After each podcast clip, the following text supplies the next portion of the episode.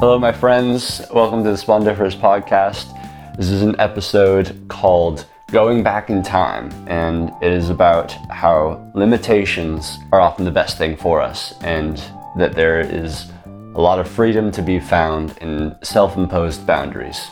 And so, with that in mind, let's jump into the episode. I could start it like a letter.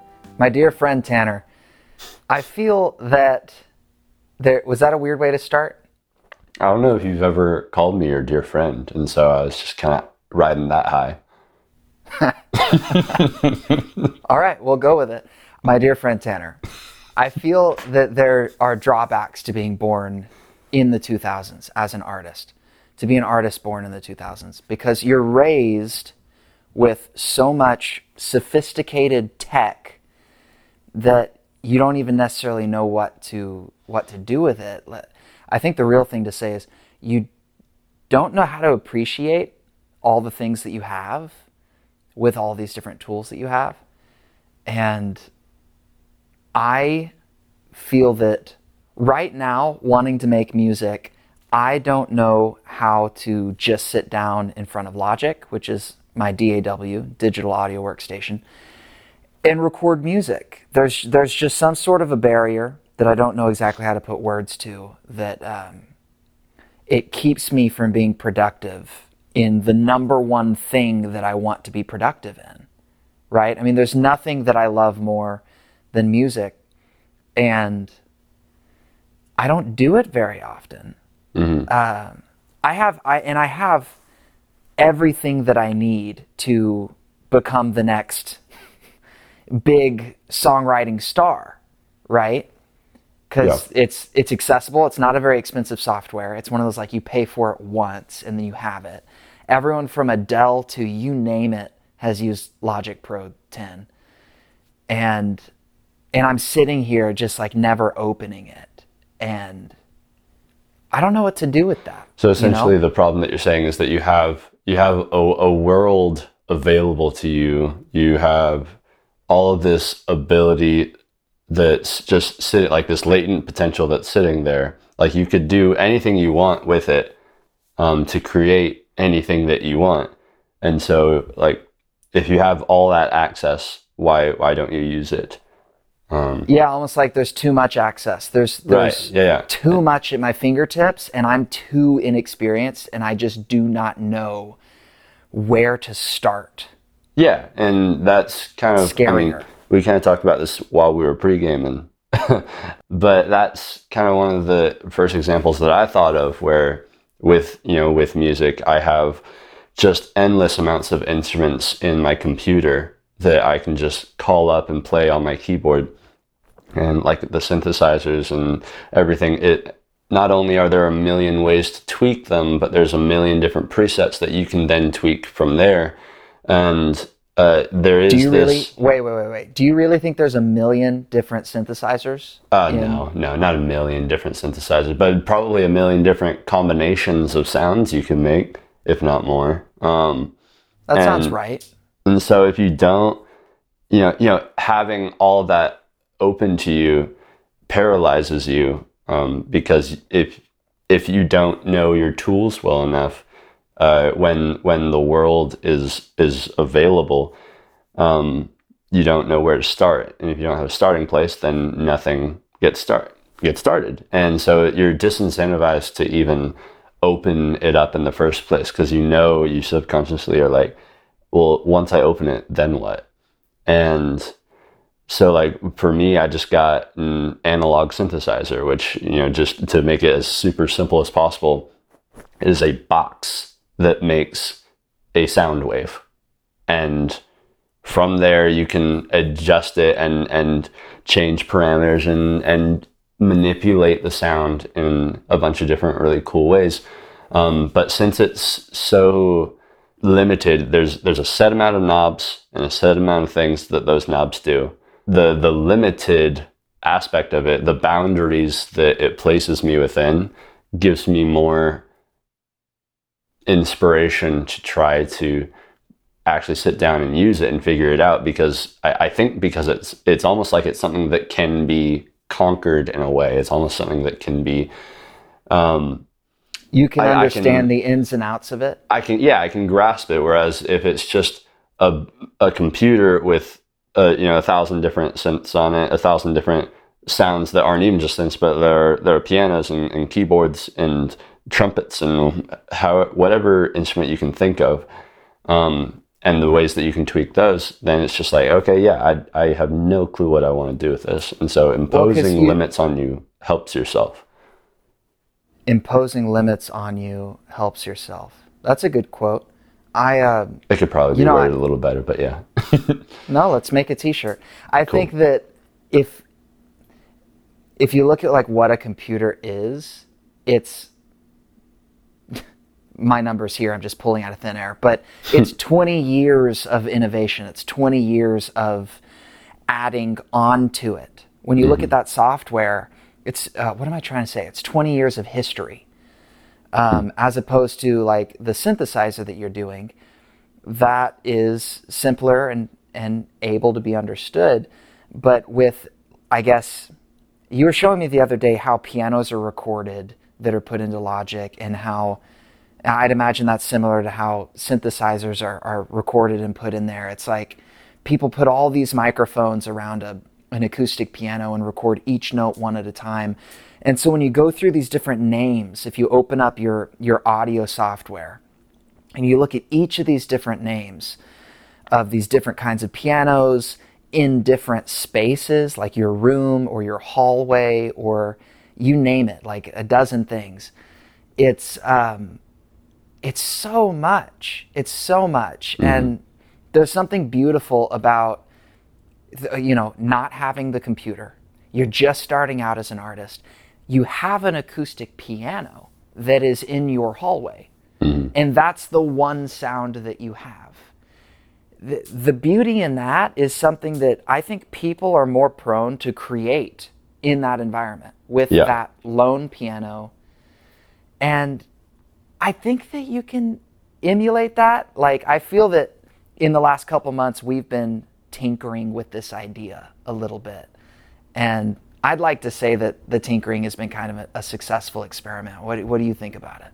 Yeah, for sure. Um, I mean, even when you were describing the piano, I was thinking about the thing we talked about earlier uh, in a different conversation about Jack Johnson recording his first album and his frustration about only having one snare sound or one drum set.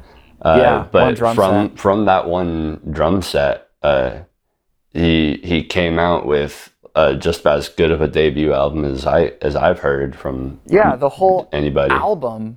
He did an entire album, and it's one of my favorites ever. Yeah, yeah. I, I was talking to my brother the other day, and and we were talking about desert island albums, like top five that you'd have to take with you, and th- I, Mm-hmm. I put that in there, and he was just like, "Oh, that's a good pick." um, and but yeah, the that's ting- nice. t- that's that's nice that your brother affirms you like that, because because my brother always tells me, like Jack Johnson's irrelevant today, and I'm like, I'm like, bro, you.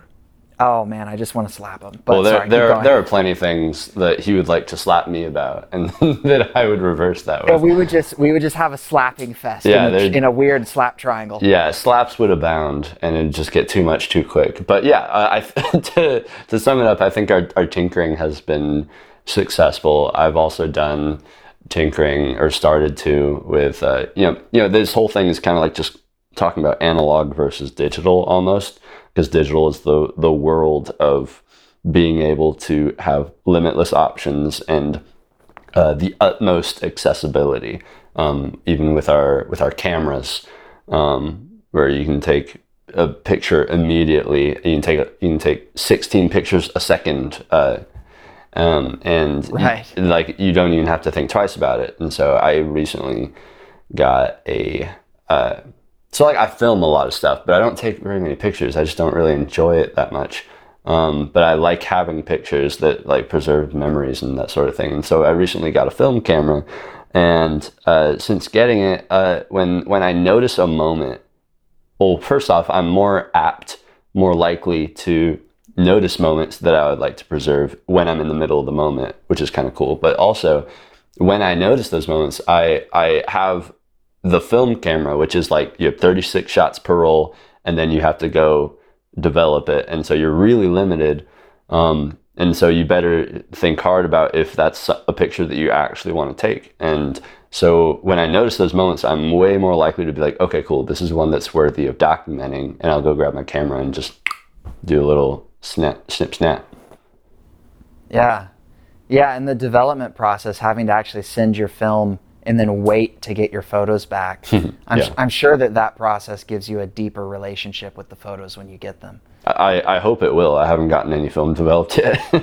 Oh, pretty- you haven't gone through that yet? No, I'm pretty new to the thing. Like I got my camera a little while ago, and I've done a couple shoots, but I haven't sent the film off yet.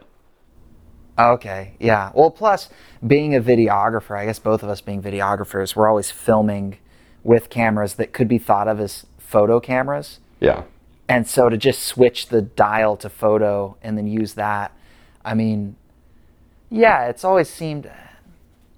I, I don't know. I, I guess I like the video more. I do just, too, I just yeah. do. Um, it's it's mo- what did I hear a, a quote today that like video is like a moving mosaic.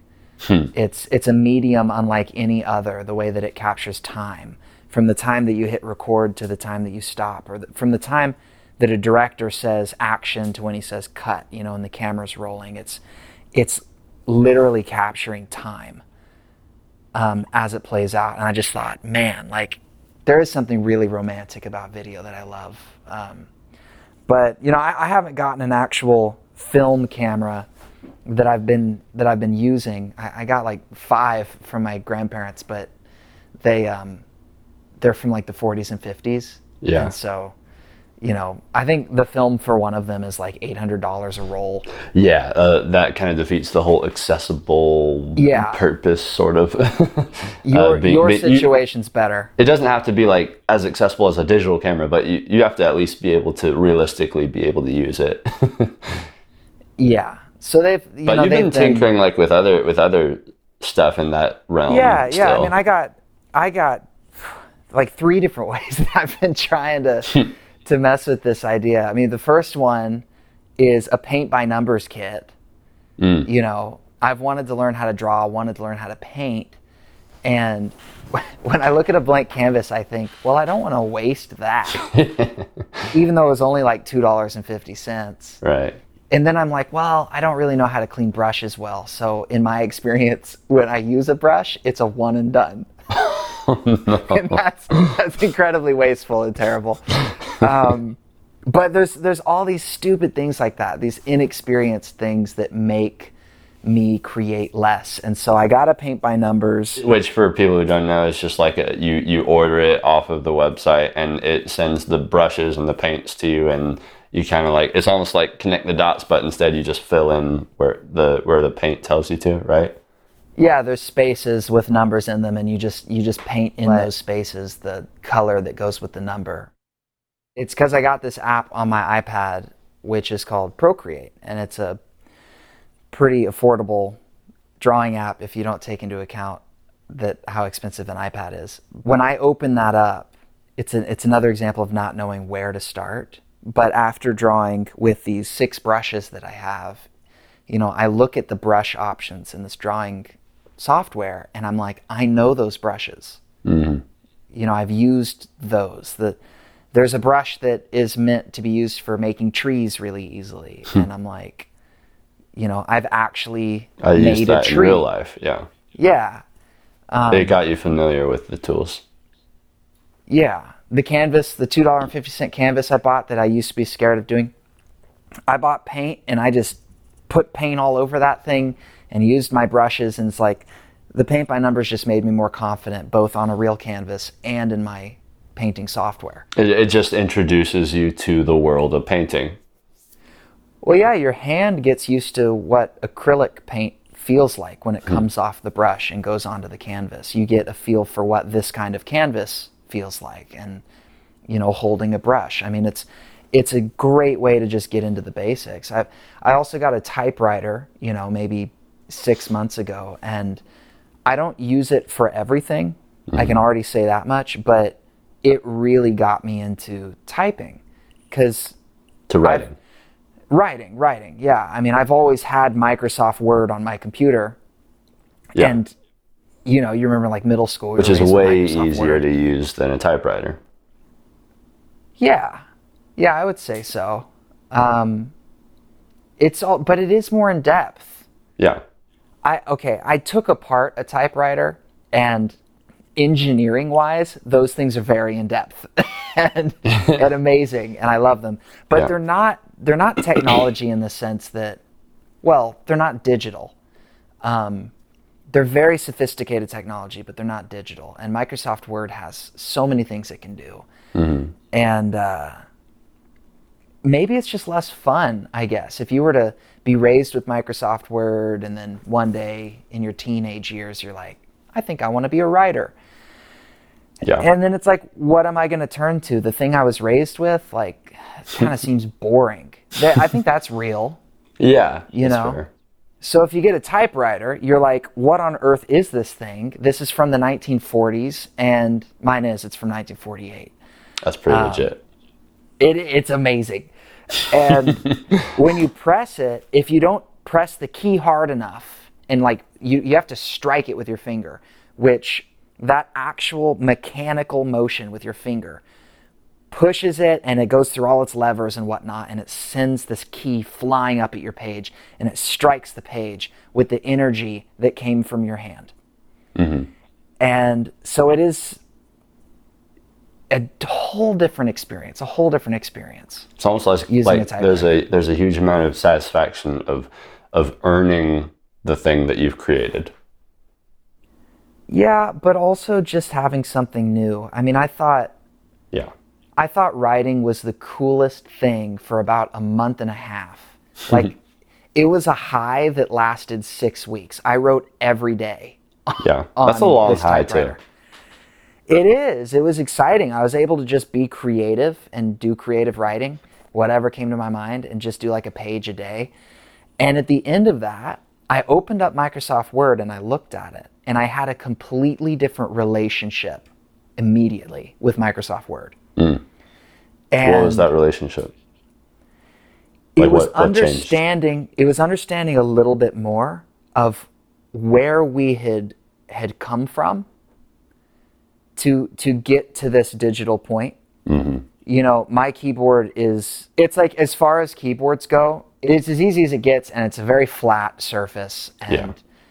you know it like doesn't make a sound and it's just it's such a such a different device from a typewriter and uh I like writing more, no matter where I'm writing, whether it be by hand on paper or whatever, because of getting a typewriter. It's not something you can put into words fully. It's an experience someone would have to go and, and do. If, if Yeah. they want to be a writer, I would say go do that. Yeah, that is actually that's a that's a really cool piece to it. That you know, um, all of this isn't to just disparage um, the incredible feat that like modern technology is. Uh, you know, having the the digital age of just like everything is available to you, um, and you can create anything from nothing, pretty much. The hard part about it is what we've talked about is just that if you if you aren't familiar with creating in that space, then you're not going to know where to start.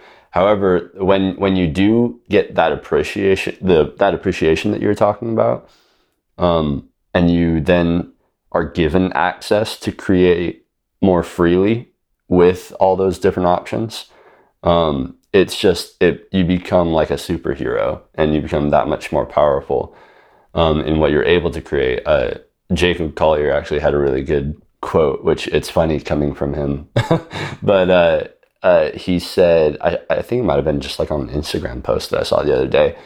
Um, people are always talking about how less is more, less is more. Uh, you know, his teachers always told him, "Hey, you're playing too much. Less is more."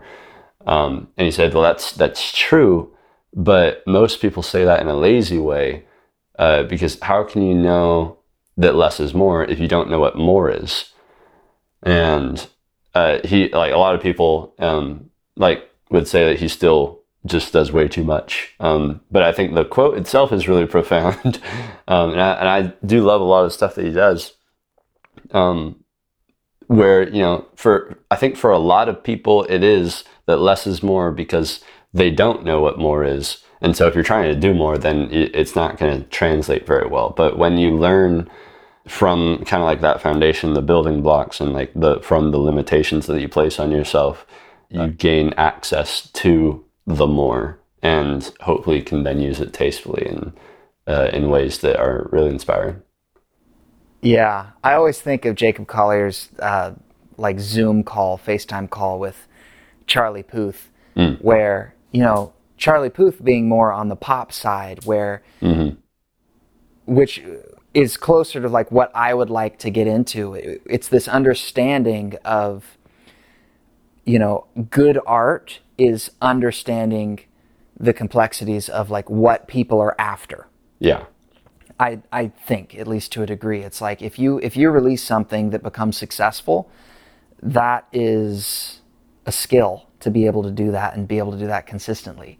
Um, jacob collier on the other end is an artist that is all about expression. It's not about just like again it's not about just like figuring out the psyche of your customer, of your consumer, and thinking, what are they after? How can I create something that they're going to jam to that's going to add something to their life? And it's this it's this artist experience that that is really focused on the consumer. Jacob Collier is more focused on his own expression, I would feel. Yeah, and, I think the the piece that is coming for for him is just that he he's gotten so good at translating how he feels that expression that even though it's not like pop necessarily in in the sense that it would normally appeal to a lot of people, uh, it's it it's gotten to that level that people are still kind of drawn to it. That they're like,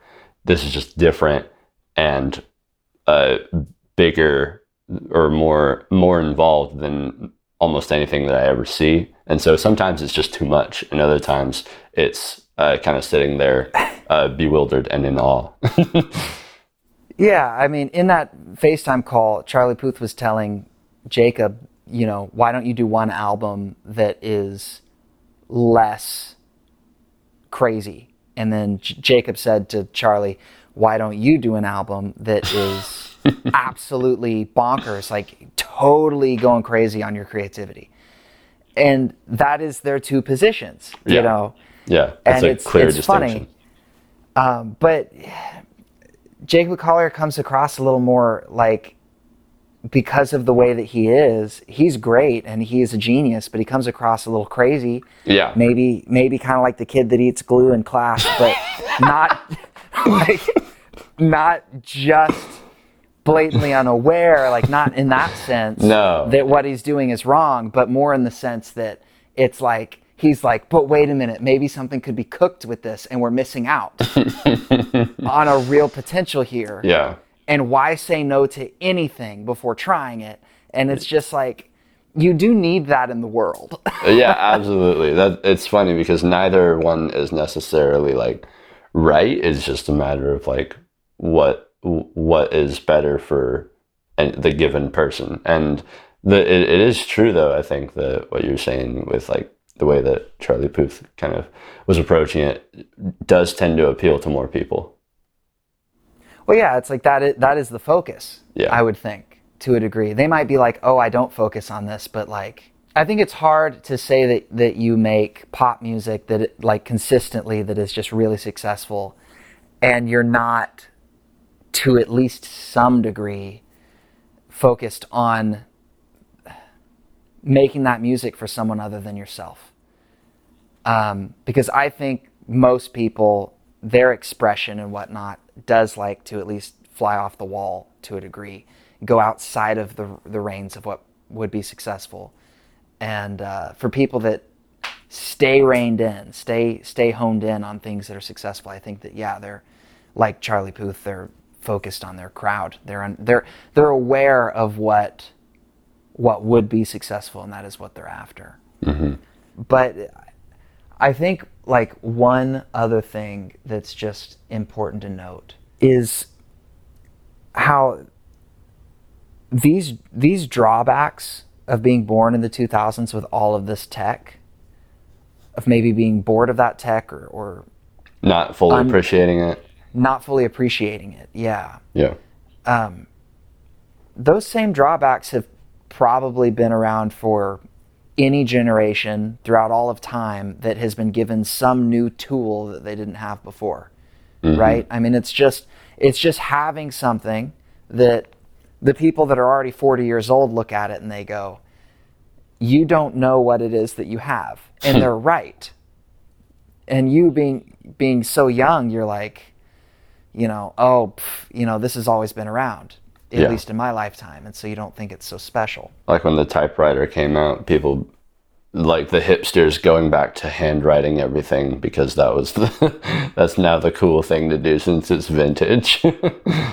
yeah it's probably terrible examples we're giving but um, you know I, I think literally through all of time any innovation with a tool that that has has been you know there's probably been generational differences structured around the release of that new tool that, that there's just different differing understandings of that tool of course but but also just differing willingnesses to use it or hmm. or you know a different draw to using it. Some people might be more drawn to use it because they understand that it's so much more efficient than what they used to have or Yeah. whatever.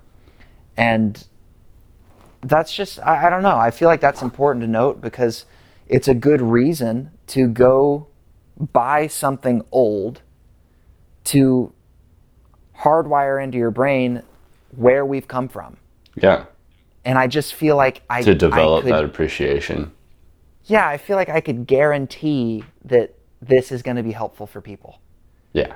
You know, because I have felt so so great. And it's and it's not just going and doing those things just for sake of doing them, but more so if it's a, a field that you're interested in, uh, learning the roots and the history of it, but not just through reading a book or reading something online, but it's more experiencing the roots and Being it. hands-on. Yeah.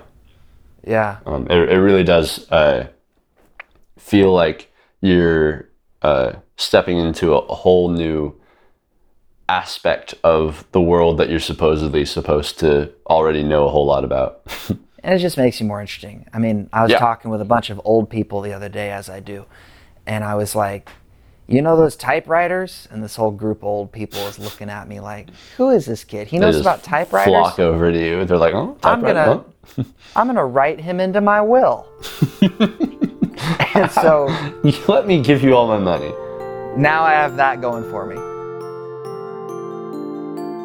Thank you, everybody, for listening to the Spondifferous podcast. We have a lot more episodes coming out soon. On top of that, we also have all of our music up on Spotify, Apple Music, wherever else you stream. We also have a lot of YouTube videos coming out soon, as well as uh, we do we do a lot of fun stuff on social media with Instagram and TikTok and all that stuff, trying to keep things fun and lighthearted. Uh, so go find us on there if you're interested in listening and watching more.